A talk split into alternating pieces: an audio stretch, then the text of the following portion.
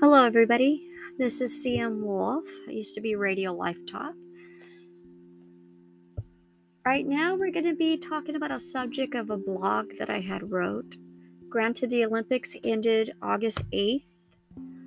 We're no longer going through that. California is no longer having its recall. That's been done and over with. And pretty much the recall is unnecessary. I mean, soon we're going to be having the election so it's kind of made me think about a lot of stuff when I know there will be election for the governor position eventually. So I had wrote something a while ago and I wanted to share with everybody.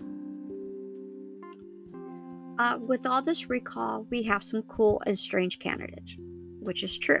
So I'm going to read on from my blog of what I put here and maybe some thoughts because there was one person in particular that had stood out of my mind because of something they said they did and it made me question if they would be a right candidate or not. And I'm not trying to bully this person or pick on them or single them out, but it just it just raised like I said a lot of questions. So Caitlyn Jenner has caused problems in the LGBTQ community by declaring that transgender should not be in women's Olympics. Granted, I don't understand why she thinks she can speak for women. But the reality is that women are not worried of transgenders in their sports. The biggest concern is that sexual harassment and rape happens to women. The only true reason with the bigotry remarks on trans is to distract everyone from the truth. Hopefully, this does not continue into the winter sports, which is not something I would be too happy with. I mean, women in the Olympics are being raped and sexually harassed. So, what can be done to change it? That's a good question that I have raised. So just think about it as I read all this. Why is Caitlyn Jenner covering up? Only if my questions can be truly answered. Was she raped or done rape to a woman? Is there shame that she feels against her own community? So we need to really look at it, and truth seekers need to examine her true intentions. Because if we don't, it'll probably be another Gavin or worse. I mean, we know Gavin Newsom did apologize and everything, but still, the, the point of it being is there's always going to be a worse person than the other. Since the voting at that time did take place, we, we can do is dig for the truth.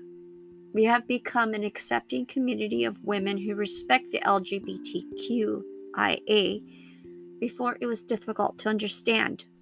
I myself have respected certain people that are in my family that are going through all this. I, I would get into detail, but that's for another discussion for another time.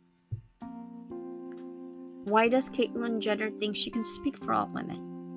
Honestly, she is not respected in that area for speaking for women without knowledge of what women are thinking or even with talking with women. If you're talking to a small group of women, that is not enough information to go off on. If you're trying to talk for women like in the Olympics, she should talk to all of them as a whole, pretty much get her information correct. What Caitlyn Jenner has done was covering for the Olympic Committee. Rape and harassment is a crime and should be done away with, so true meaning of the Olympics can be seen with strength of pride. Bigotry is just as bad. And if we allow this stuff to continue, we really need to start analyzing ourselves because these ways of thinking can creep into our subconscious mind and we don't know we could be harvesting it, letting it grow and flourish. Granted, we do need to use our voice and speak up. Women have a voice. We all can speak for ourselves, but it's how we use our voice. The whole Star Wars theory comes into play. Are you going to do it for the dark side and use your voice incorrectly that'll cause a fight, start problems, flare ups, whatever? Are we going to use it for the light side and speak the truth from the honest parts of our heart? And actually do it in a way of respect. And show that we can be take the higher road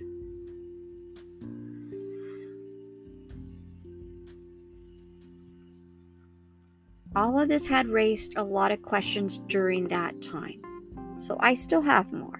When we go into finally looking for a new governor or voting, we need to really analyze our candidates. Don't just go off word of mouth. We need to know everything ourselves personally. Don't go off just what you hear on the TV or so and so said this and so and so said erase all that. Erase the news people on the radios. Erase all that. Really focus on finding the truth yourself. Examine it. Is this person right? Are they going to be beneficial? Like with Caitlyn Jenner, she was willing to turn against her own community. What's to say she will not turn against business people, common people, the rest of us, just to better herself? We don't know. So if a person's willing to do that, it shows their character that they will be willing to backstab anybody. We don't need a backstabber, basically, as a governor. So when that voting time comes, we need to really look at what kind of person do we really want in control? And also, what kind of people do we want to be ourselves?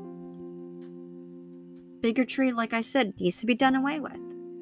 So, what can we do to change that? What can we do to stop rape and sexual harassment?